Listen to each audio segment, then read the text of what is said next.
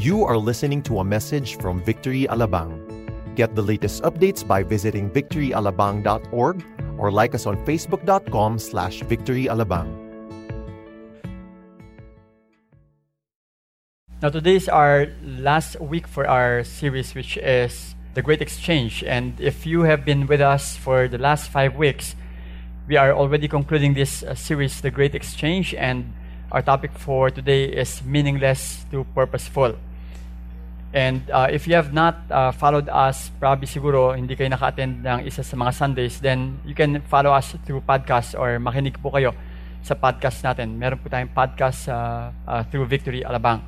So you can uh, listen to the many preachers no, na meron po tayo. Iba-iba po yung mga preachers na nagpipreach po nito.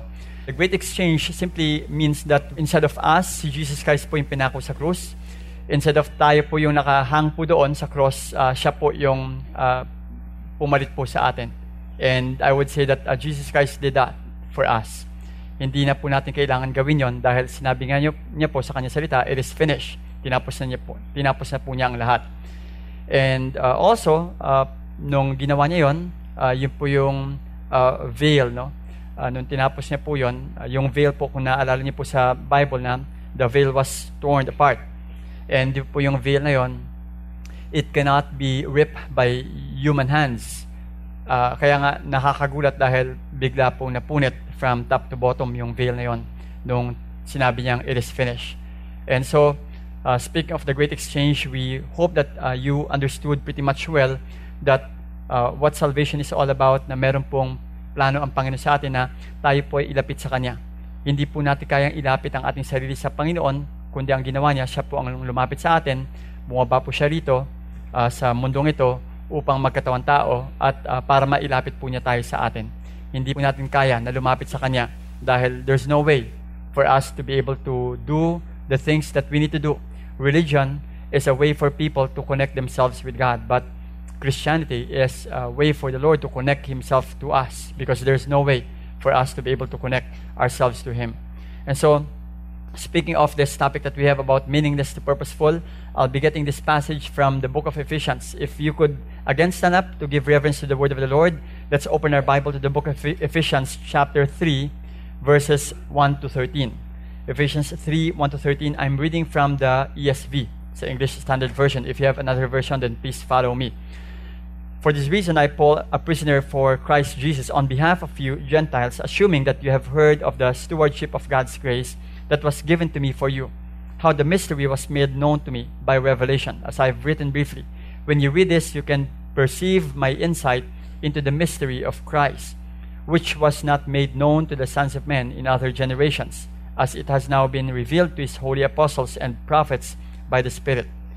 This mystery is that the Gentiles are fellow heirs members of the same body, and partakers of the promise in Christ Jesus through the gospel. Of this gospel I was made a minister according to the gift of God's grace, which was given to me by the working of his power.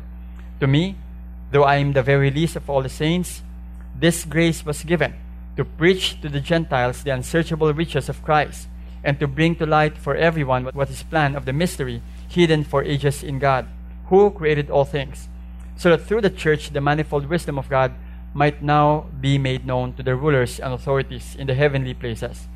This was according to the eternal purpose that He has realized in Christ Jesus our Lord, in whom we have boldness and access with confidence through our faith in Him. So I ask you not to lose heart over what I'm suffering for you, which is your glory. Thank you so much, Lord, for we believe that you are going to speak to us. Holy Spirit, Reveal, Lord, yourself to us, and we pray and ask also, Lord, that you will enlighten us. Lord, we pray that we'll not leave this place unchanged, but transform us, Lord, so that we will always see Christ in the lives, in our lives, and also in the lives of others. Lord, we pray also, Lord, for those people who have not yet surrendered their life to you. Panginoon, kausapin niyo po sila at huwag niyo pong hayaan na sila po ay umalis ng bulwagang ito na hindi po kayo nakikilala. Muli, Panginoon, We entrust you, Lord, everything. Bigyan niyo po kami ng kapayapaan na nagagaling po sa inyo at naniniwala po kami, Panginoon, na kayo po ang gagalaw sa, umag sa umagang ito. Once more, the glory belongs to you. We pray this in Jesus' name.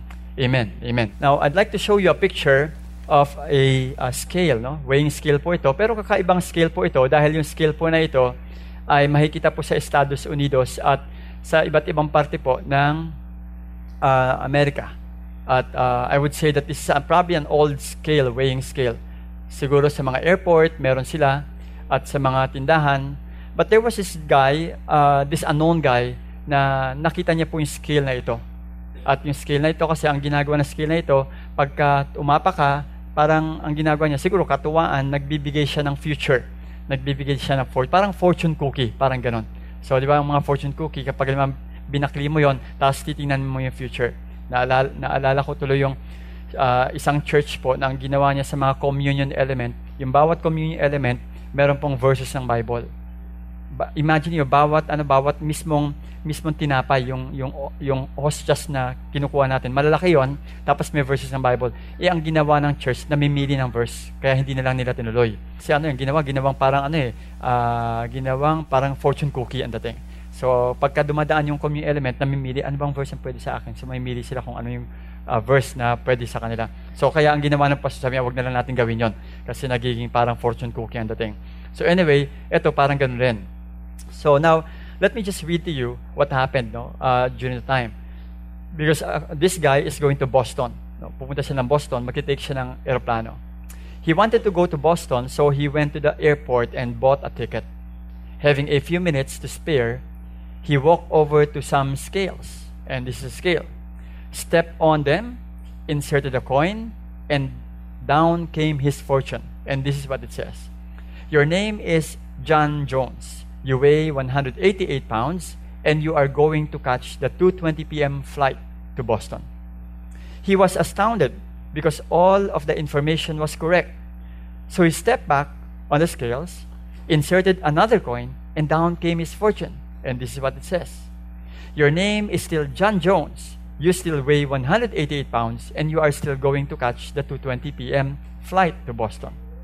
Now he was puzzled than ever. And sensing a trick, he decided to fool, quote unquote, whoever or whatever was responsible. He went into the men's room and changed clothes. Once again, he stepped on the scales, inserted a coin, and down came his fortune. And this is what it says Your name is still John Jones. You still weigh 188 pounds, but you just missed the 220 flight to, to Boston. Naengganyo siya masyado doon sa scale na ang nangyari, nawala na. Kumbaga parang imbis na pumunta siya sa Boston para mag-enjoy ng buhay niya, nawala na. That is why this guy was so engrossed with that weighing scale that shows him his fortune, that he actually missed the good things in life. They miss out the goodness of God in their life by not experiencing Him fully. The same thing also with the Christians. Na minsan ang nangyari, masyado tayong engrossed sa mga nakikita natin sa mundong ito na instead of really seeing and experiencing the real life, iba pala yung ating na-experience. And so I would say that that also even happened to Paul himself. Because the Apostle Paul also thought, no? sabi ni Paul noon, kumbaga experience niya, akala niya he's really living out that kind of life. Ang ginagawa niya is that he is killing a lot of Christians during the time. He's dragging them to court. He is fulfilling the obligation of uh, a religious leader coming from the religious authorities. So, yung mga sinasabi sa kanya ng mga religious leaders niya, sinusunod niya, thinking that is really the kind of life that God wants him to live. Not knowing na iba pala yung gustong ipagawa sa kanya ng Panginoon. Kung kaya, when he came to know the Lord through, uh, you know, while all going to the road to Damascus, nasa kabayo po siya noon at nalaglag po siya dahil nakita po siya ng bright light at ang nangyari ay kinausap po siya ng isang uh, ng, ng isang person behind that voice na nagpakilala pong Jesus. And so sabi ni Jesus doon, uh, Saul, Saul, why are you persecuting me? Ano sagot ni, ni Saul during the time? Sabi niya, uh, Who are you, Lord? And then sabi ng boses, I am Jesus whom you are persecuting.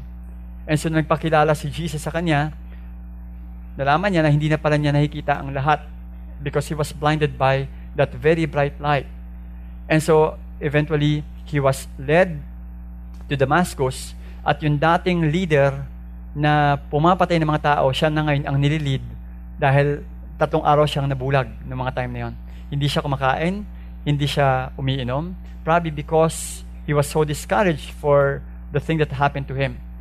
dahil hindi niya maintindihan kung bakit nangyari ang bagay na iyon. Kung kaya kinakailangan pang tulungan siya ng mga taong kanyang inaapi at pinapatay. And that's why Ananias was able to come to the picture at pinagpray si Saul na naging Paul eventually. And as a result of that, he became a missionary na pumunta siya sa different places sa Asia at siya ang naghahayag ng, ng ebanghelyo ng Panginoon. Kung kaya sa Ephesian Church, kahit na siya po ay nakakulong, dito sa Ephesian Church, house arrest po si Paul. Nakatoka sa kanya isang gwadya. At kahit na house arrest po siya, ng mga time na yon, ay nagkakaroon pa rin siya ng pagkakataon para maibahagi ang salita ng Panginoon at mag-mentor kay Timothy at mag-coach sa kanya at mag-evangelize at mag-encourage sa church. Walang pumipigil sa kanya para gawin ang mga dapat niya gawin para sa Panginoon. But however, the thing that happened to him in the past, ito po yung sinabi niya sa Philippians chapter 3, 8 to 10. It's far more than that, sabi niya. No? Yung mga ginawa niya noon. I consider everything else worthless because I'm much better off knowing Christ Jesus my Lord. Wala yung mga ginawa ko dati. Yung ginagawa ko bilang mga parseyo pa ako, nung ginagawa ko yung mga religious obligation, wala yon compared sa kung paano ko nakilala ang Panginoon ngayon. It's because of Him that I think of everything as worthless. I threw it all away in order to gain Christ.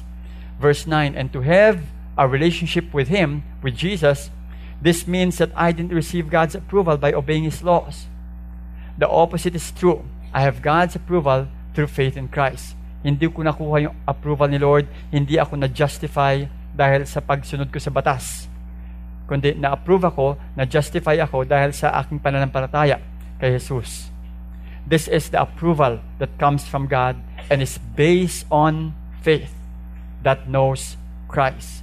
That is why before the life of Paul was meaningless. But after meeting Christ, it became purposeful already.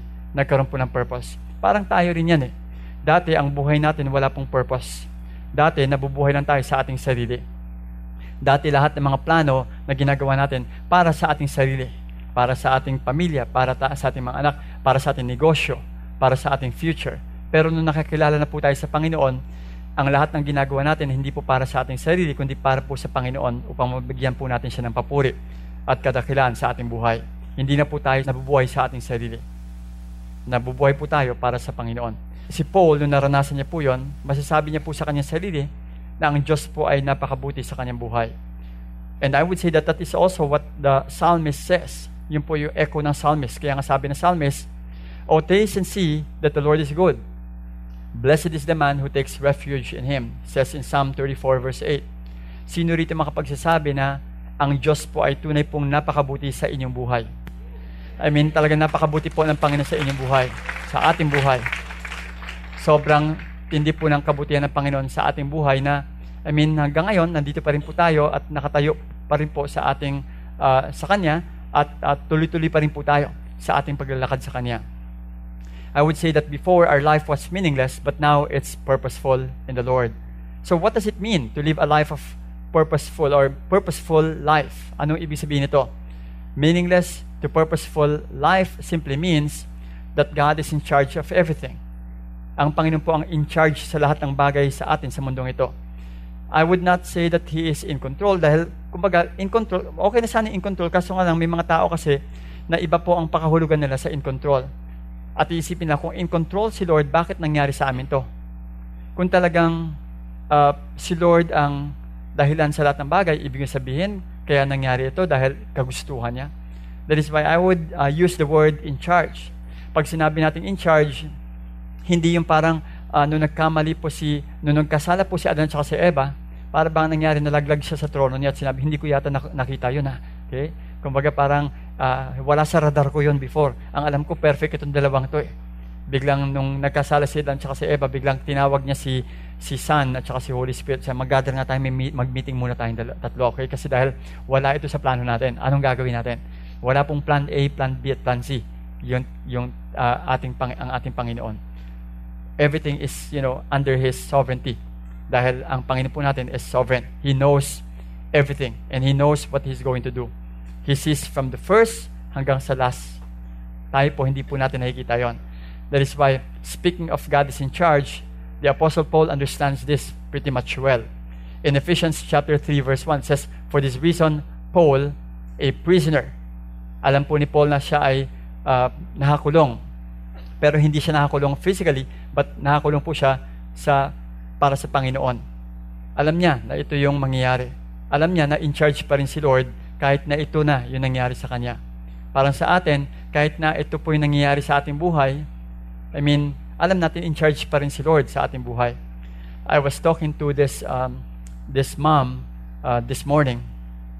Nagpa-pray po siya at yung kanyang uh, nakaranas po siya, sila ng isang pagsubok right now no sa kanilang buhay na unti-unti ay nagkakaroon po ng uh, uh, isang karamdaman yung kanyang anak na yung kanyang anak ay nagkakaroon po ng instead na ang makita po ay for example color yellow ang nakita po niya ay color let's say brown.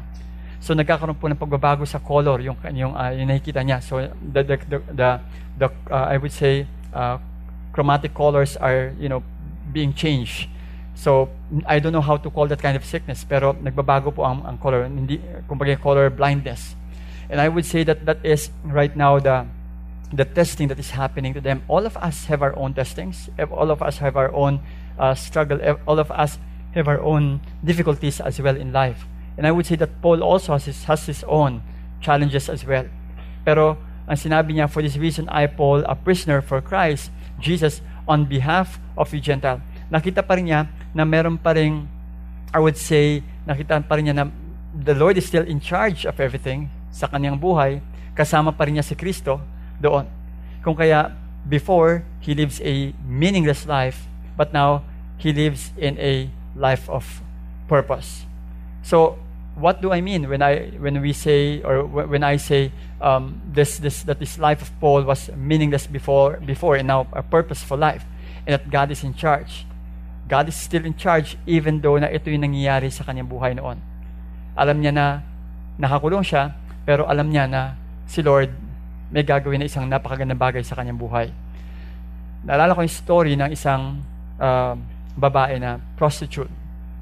This lady is a prostitute and for the longest time, probably siguro mga almost two decades, mga 16 years of living in prostitution. Bata pa siya, na-abuse na siya, hanggang sa nang, nung siya ay naging dalaga, uh, nagpapasa-pasa po siya sa mga iba't ibang mga lalaki dahil kinukuha niyang kanyang security sa mga lalaki. Kung kaya nakaranas siya ng heartache at saka emotional ache and heart, I mean, I mean the pain that is there. And even to the point that um, somebody became a, a friend to her na akala niya yun na, yung taong yon ang magbibigay sa kanya ng magandang kinabukasan. Not knowing that that guy was a pimp na ang ginawa sa kanya ay idinala siya sa isang lugar kung saan ginamit pa rin siya para sa ibang mga lalaki. I mean, he was, she was so much devastated and she felt so much pain during the time.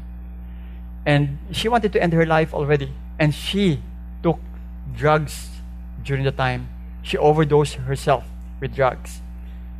And while she is about to, she actually fell already.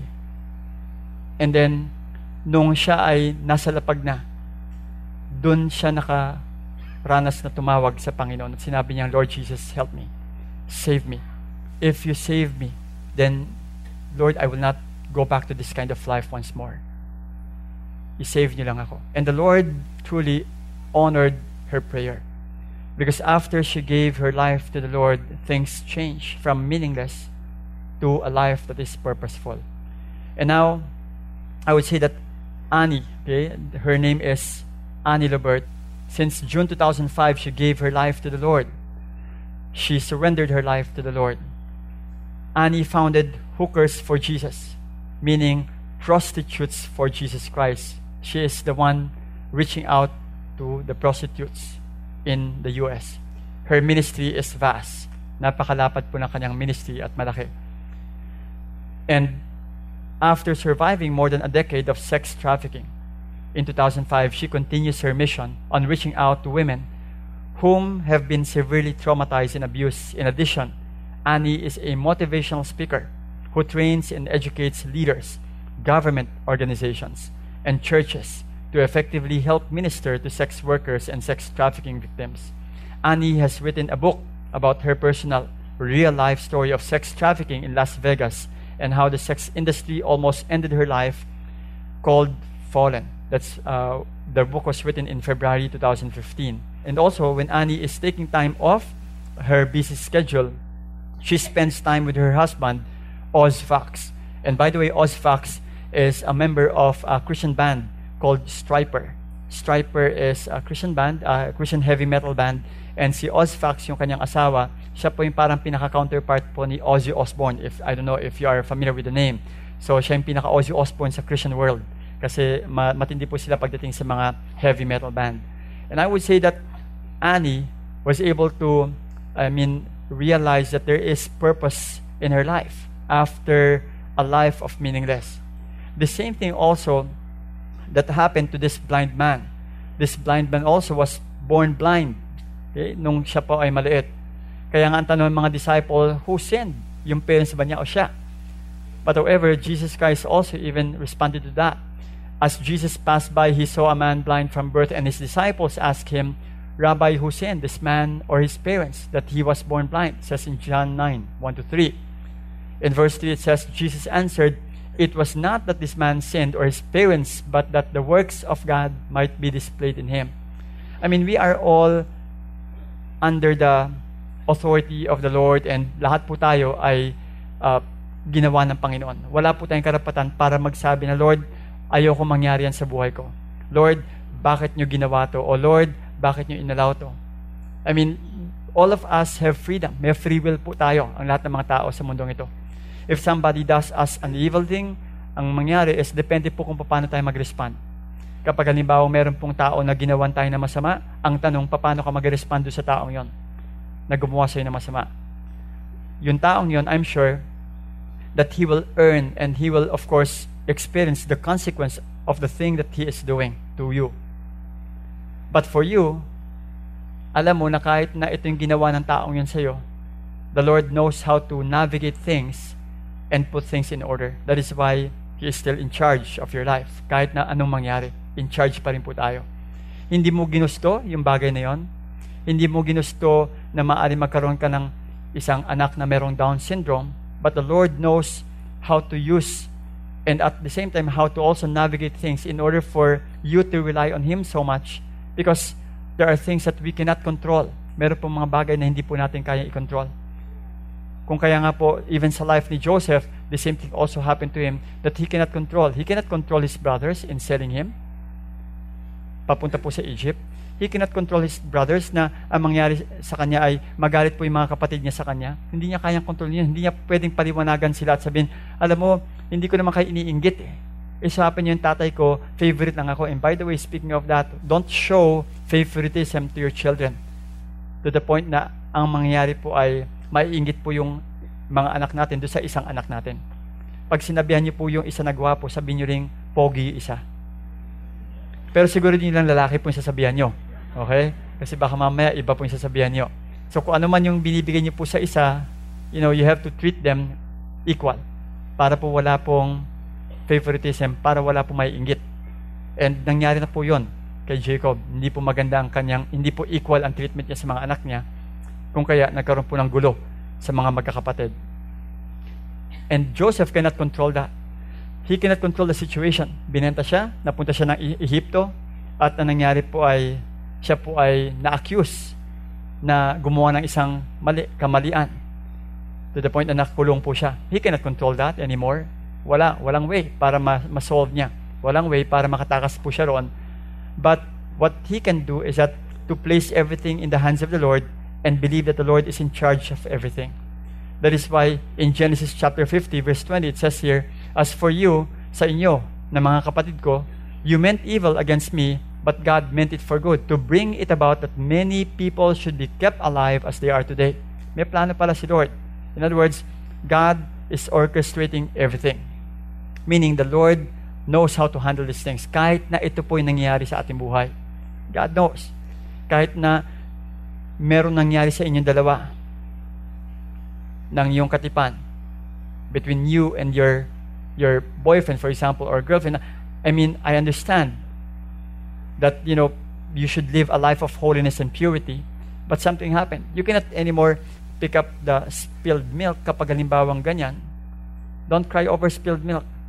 Trust the Lord that the Lord is going to navigate things and orchestrate things and make things in order so that, you know, the glory will always go back to Him. Again, we are all free beings. May freedom po tayo na gawin kung ano po yung dapat na natin gawin at alam nating tama. Pag hindi po natin nagawa yung tama, it's not the end of the world. But however, there is a consequence for everything. Kaya nga po dapat ngayon pa lang iisipin natin, tama ba itong gagawin ko o hindi? Kasi kung hindi ito tama, then there's a consequence. But don't you worry because kapag nagawa natin yung isang maling bagay na yun, because out of our frailness, out of our wrong decision, then the Lord knows how to navigate things because He is still in charge of our life.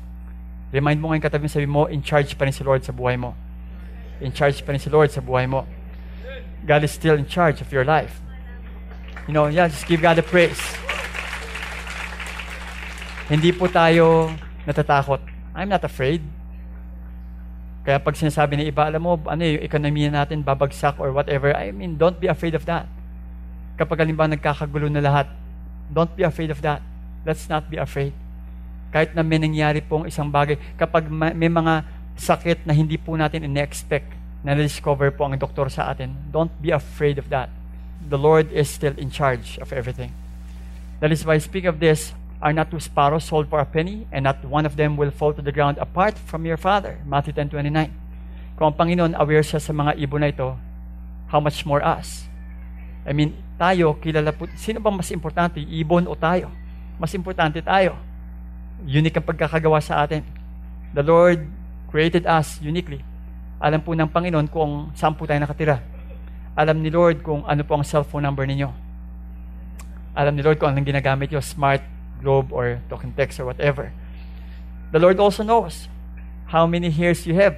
I mean, I apologize for those who don't have, pero alam po ni Lord yan. Okay? Alam ni Lord kung ilan po yan. Sabi po sa Bible, He knows the number of our hair. Therefore, ganun po kayo kakilala ng Panginoon. Ganun po kakilala ng Panginoon ang kanyang mga anak and lahat ng tao.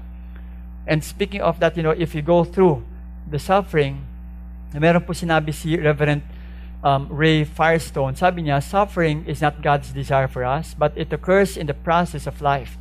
Suffering is not given to teach us something, but through it we may learn.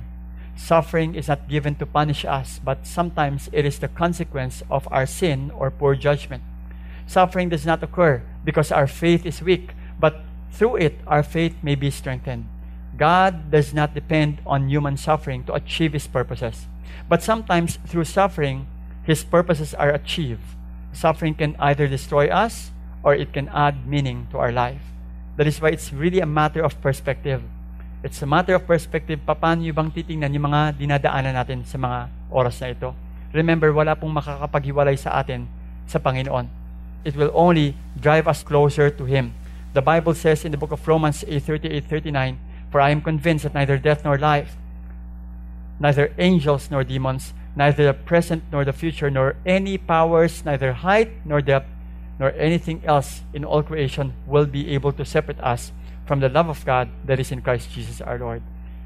This will not separate us.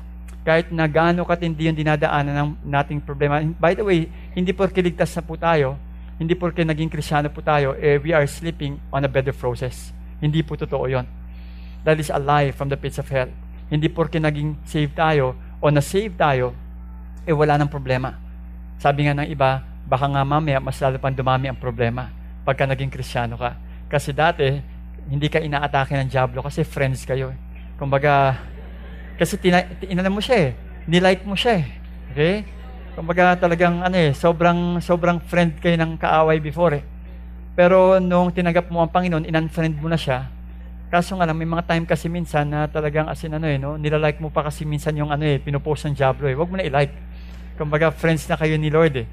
And when when you are already friend with the Lord, then connected na kayo ng Panginoon, yung Diablo gagawa ng paraan para lumayo ka uli. Pero alam mo, dito pa rin ako hahawak. Kasi the more na dumadaan ako sa matinding pagsubok ng buhay ko, the more na mas friend kami ni Lord. Kakapit ka talaga ng sa Panginoon. Huwag kang lalayo kay Lord. Huwag kang mawawala sa church. Huwag kang hindi aatin ng victory group. Lalo ka lang dapat na kumapit sa Kanya. Kumbaga sabi nga, di ba, ika nga may sinasabing, kapit ang best. Kaya nga dapat ano, kapit ka lang sa Lord palagi. Kapag halimbawa, halimbawang dumadaan ka sa matinding pagsubok. Yes, I understand, it's not easy. But you know what? There is grace in the Lord. Again, sabi nga rito, nothing can separate us from the love of God that is in Christ Jesus our Lord. Meaningless to purpose means God is in charge of your life. Meaningless to purposeful means God has a plan for your life. May plano po ang Panginoon sa ating buhay. What is plan? Plan simply means a person's or the most sensible course of action or best plan. Meron kang plano sa buhay mo, pero tanda mo, mas magandang plano ng Panginoon sa iyo. Plano mo lang yon, pero mas gusto ko na yung plano ng Panginoon sa ating buhay. Best plan. Kumbaga, that's the best plan and that's the only plan that God has for us. Because that is the best plan. Sa tingin mo, plano mo lang yan.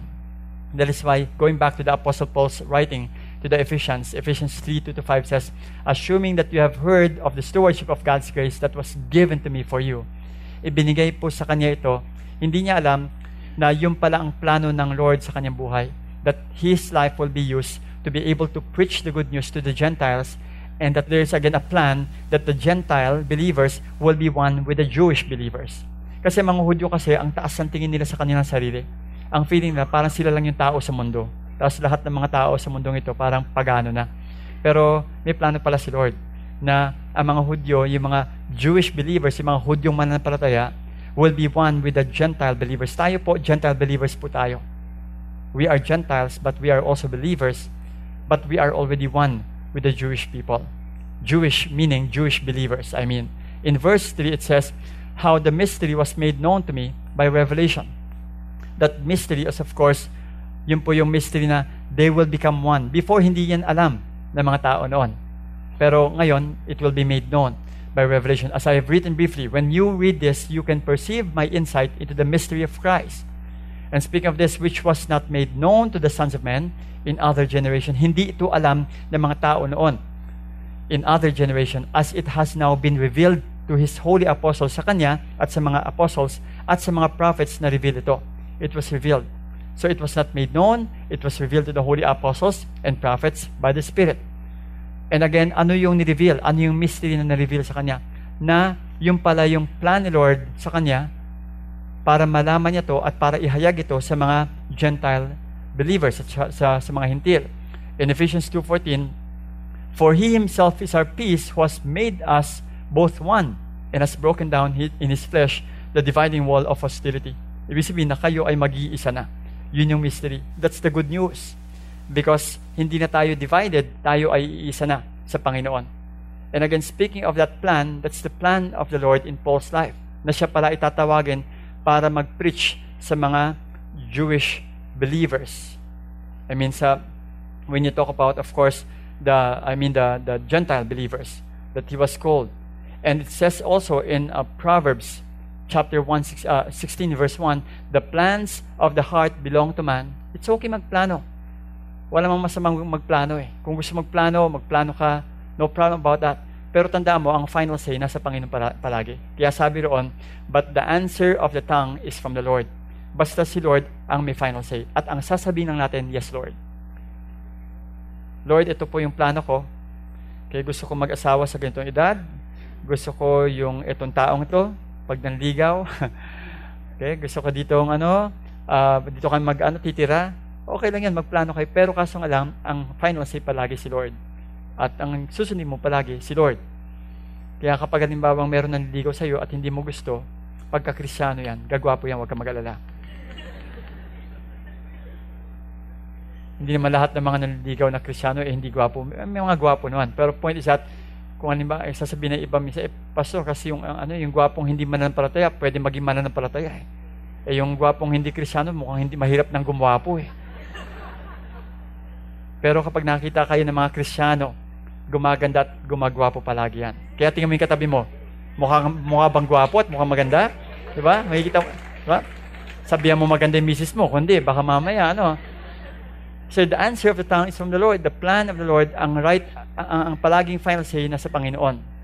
That is why speaking of this, We have a lot of plans. It's okay to have plans, but you have to understand that, you know, the final say is always in the Lord. The Bible also says in Jeremiah 29:11, For I know the plans I have for you, sabi ng Panginoon, declares the Lord. Plans for welfare and not for evil, to give you a future. Ibig sabihin ng future dito is expectancy. Be expectant always. Magi expectant ka palagi sa future mo. Huwag kang, huwag kang matatakot sa future mo. Magi expectant ka araw-araw. Every time na bumabangon ka sa kama mo, be expectant and say, Lord, salamat sa panibagong araw na ito. Alam ko, meron ka na namang i-reveal sa akin. Alam ko na exciting na naman itong araw na to. Hindi yung pag bumangon ka, ano bang araw na to naman? Trabaho na naman to? Wag, wag, kang, wag kang ganon.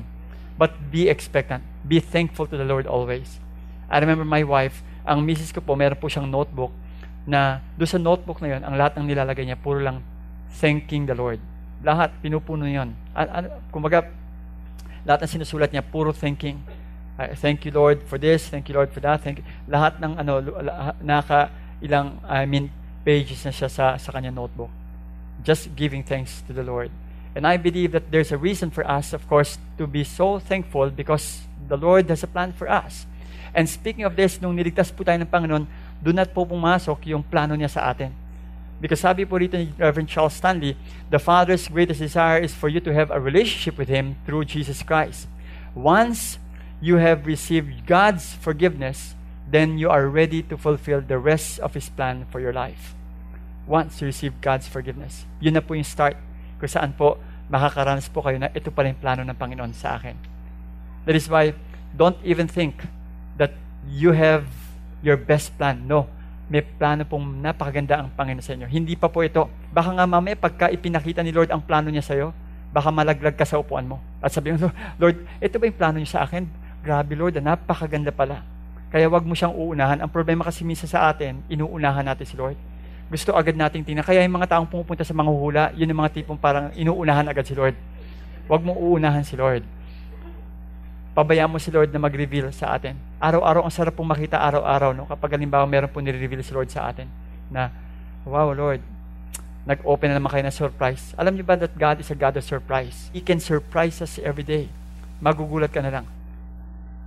And you will really be surprised na, wow, Lord, binigyan niyo ako ng pagkakataon na makapunta ng abroad at makapag-relax na mismong ikaw, hindi ikaw yung gumastos at may nag, imagine mo, kumpanya mo yung nagsabi na hindi mo alam. Para bang kung parang imposible. But you will really be amazed. Or probably, a person just will give you a house and lot without you knowing it. I mean, that's how the Lord sometimes, you know, blesses us. Speaking of that as well, I would say that the plan of the Lord is so much beautiful. That's why I would say I would li- like to go back once more to this, God has a plan for your life. I-remind mo naman yung katabi mo, sabi mo, may plano si Lord sa'yo, sa buhay mo. May plano si Lord sa buhay mo. Hawa ka lang.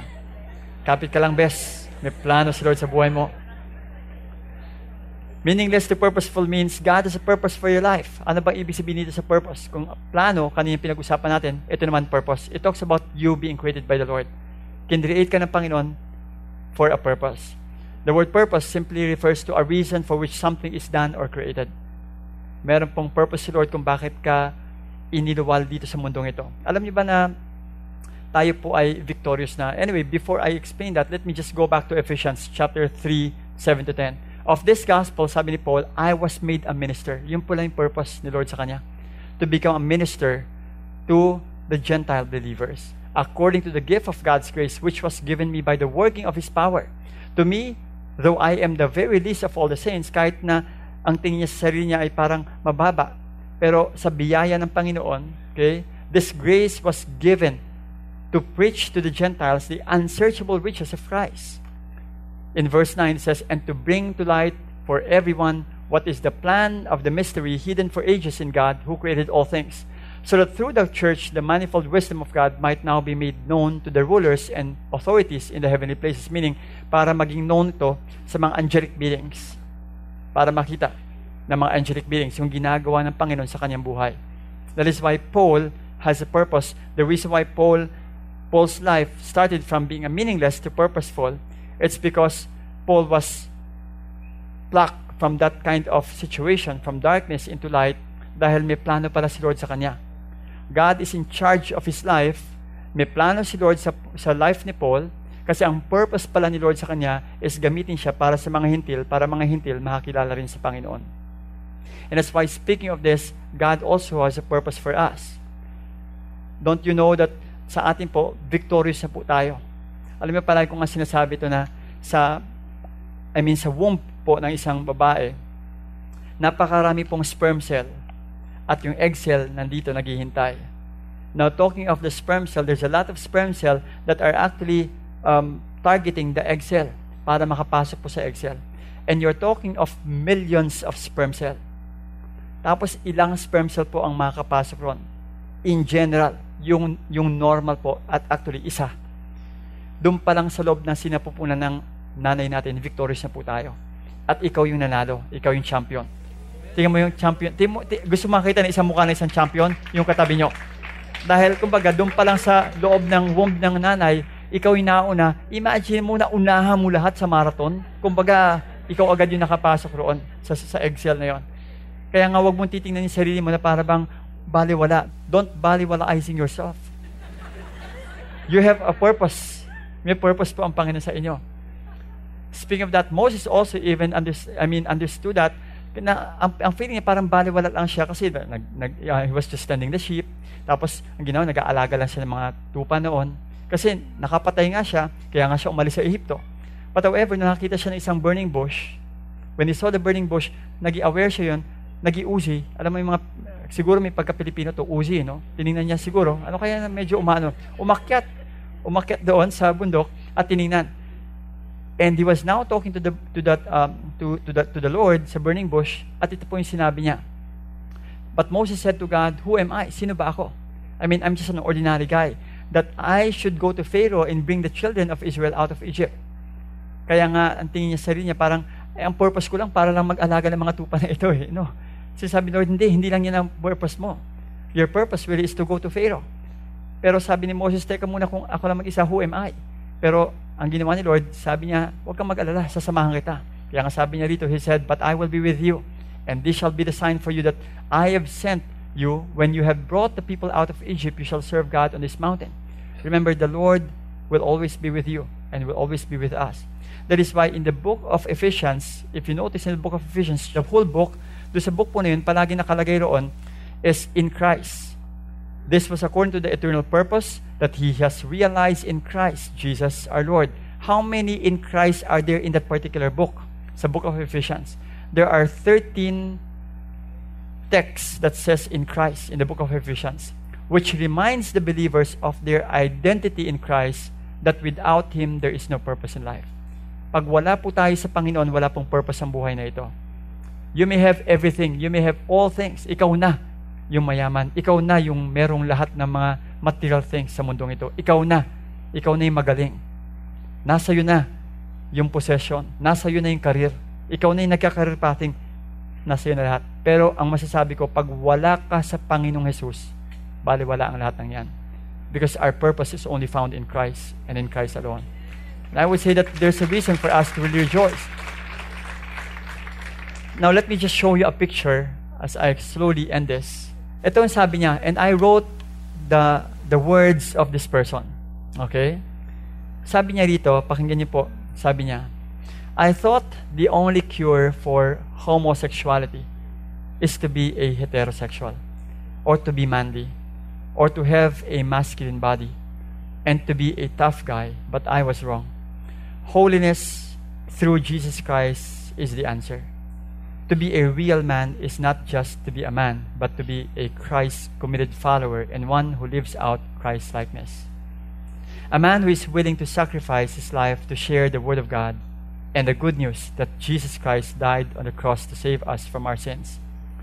With the help of the Lord, I have changed the way I live. I cut my hair and have started wearing men's clothes. It is not easy to do this by myself, but because of the comfort and guidance of the Lord, I know I can do it. Recently, I posted my image as a man on Facebook, and it very, very quickly went viral throughout the social media a lot of articles have already been written and also cover the news about my transformation. This is not about me. For it is the Lord who has transformed me, His will in my life, because 2 Corinthians 5.17 says, Therefore, if anyone is in Christ, he is a new creation. The old is gone, the new has come. I found my peace in Jesus, the truth of the Bible, the way of life to be with our Father in heaven through Jesus Christ. Now, I am walking in my life by His instruction, depending on the Holy Spirit to give me the strength to obey His commandments. I am sharing the gospel of the Word of God with my family and friends and with some LGBT community. The meaning of LGBT is no longer lesbian, gay, bisexual, transgender. God gave us a new meaning. It's LJBT, which means love Jesus, believe to be transformed. And that's why, speaking of this guy, the guy's name before is Isabel Gonzalez, but now he's already Mark Estefan. And this guy was transformed from meaningless to a purposeful life. And I would say that the Bible verse is very true in his life. When he said he came to know the Lord in the US, right now he's in the Philippines. He wanted to reach out to his family as well. Gusto niya makakilala rin ang kanyang, ang kanyang pamilya at mga kaibigan sa Panginoon. Sabi, sabi dito sa Proverbs 19:21, Many are the plans in the mind of a man, but it is the purpose of the Lord that will stand. Ang plano niya before ay para mag-isang, akala niya, isang babae trapped in the body of a man. Pero yung pala, may mas magandang plano ang Panginoon sa kanyang buhay. Plans in the minds of a man, but it's the purpose of the Lord that will prevail. Deuteronomy 30 verse 19 says, I call heaven and earth to witness against you today that I have set before you life and death, blessing and curse. Therefore, choose life that you and your offspring may live meron po tayong choice. Nung tinanggap po natin ng Panginoon sa ating buhay, may choice na po tayo. Huwag na po nating kunin at tanggapin ang kamatayan. Huwag na po nating piliin ang alam nating makaka-apekto po sa ating buhay. Kung alam natin kung ano yung tama, yun po ang kunin natin. Dahil yun po yung tama sa harapan po ng Panginoon. Kung kaya nga po, you have to choose life. Always have, you have the freedom to choose life. Huwag po natin hayaan ang kaaway po ang maglilid sa atin para po sa maling desisyon sa ating buhay. The scripture also says in John 10:10, and let me end with this, the thief comes only to steal and kill and destroy. I have come that they may have life and have it to the full. Again, the question is, do you want to have real life? Do you want to experience abundant life? Do you want to experience life in Jesus Christ? Then live out that kind of life. Stand and always walk in the life that God has called you to walk. Bow your head for a moment and allow the Holy Spirit to speak to you. Maaring matagal ka ng krisyano at sinasabi mo sa sarili, Pastor, I, I'd like you to pray for me. Nais kong maglakad ng tama sa Panginoon. Ako ay krisyano, matagal na ako krisyano. Ngunit may mga times na parang hindi ko nakikita na ako ay nagagamit niya ng gusto sa kanyang pusan. I want to have a purposeful life. Enough of the meaningless life. And if you are this person, you may be a new believer or a long time believer and you want your life to be so much filled with purpose, now is the time for you to raise up your hand and pray with pray with me. I'll pray for you. Don't do this because other people are raising their hands, but do this because you want the Lord to move in your life. Kung ikaw I'd like you to raise your hand right now. Don't be ashamed. It's between you and the Lord.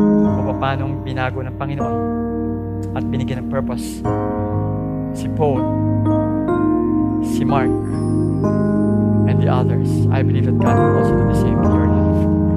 Raise up your hand right now. Thank you so much, Lord. God, I pray in the name of Jesus Christ. Step in, Lord, in the life of your children. I believe that you are going to use them. Naniniwala ako na gagamit niyo po sila, Panginoon, para sa inyong kapurihan. Lord, kayo po ang in charge sa kanilang buhay. Maaari meron po nangyari sa kanila in the past. I believe, Lord, that right now you are going to fix it and arrange it and orchestrate everything for your glory and honor. Panginoon, dalayan ko, Lord, na kayo po ang gumabay sa kanila, sa kanilang mga desisyon na gagawin sa kanilang buhay. Dalayan ko, Panginoon, na bigyan niyo po, Lord, ng katuturan ang kanilang buhay sapagkat may katuturan ito kung kami po ay nasa inyo. Salamat sapagkat sa mga oras nito, inaalis nila po, Panginoon, ang anumang sumasagabal sa aming harapan upang piliin namin ang inyong kalooban. At dalayan ko, Panginoon, na mangusap po kayo sa inyong mga anak at ipaliwanag at ipakita na tunay na napakaganda po ng plano niyo po sa kanila. You have the best plan in the world. And Lord, thank you, Lord, because I know, Lord, that you are right now speaking to your children. Once more, Lord, we honor you, we glorify you. This we pray in Jesus' name.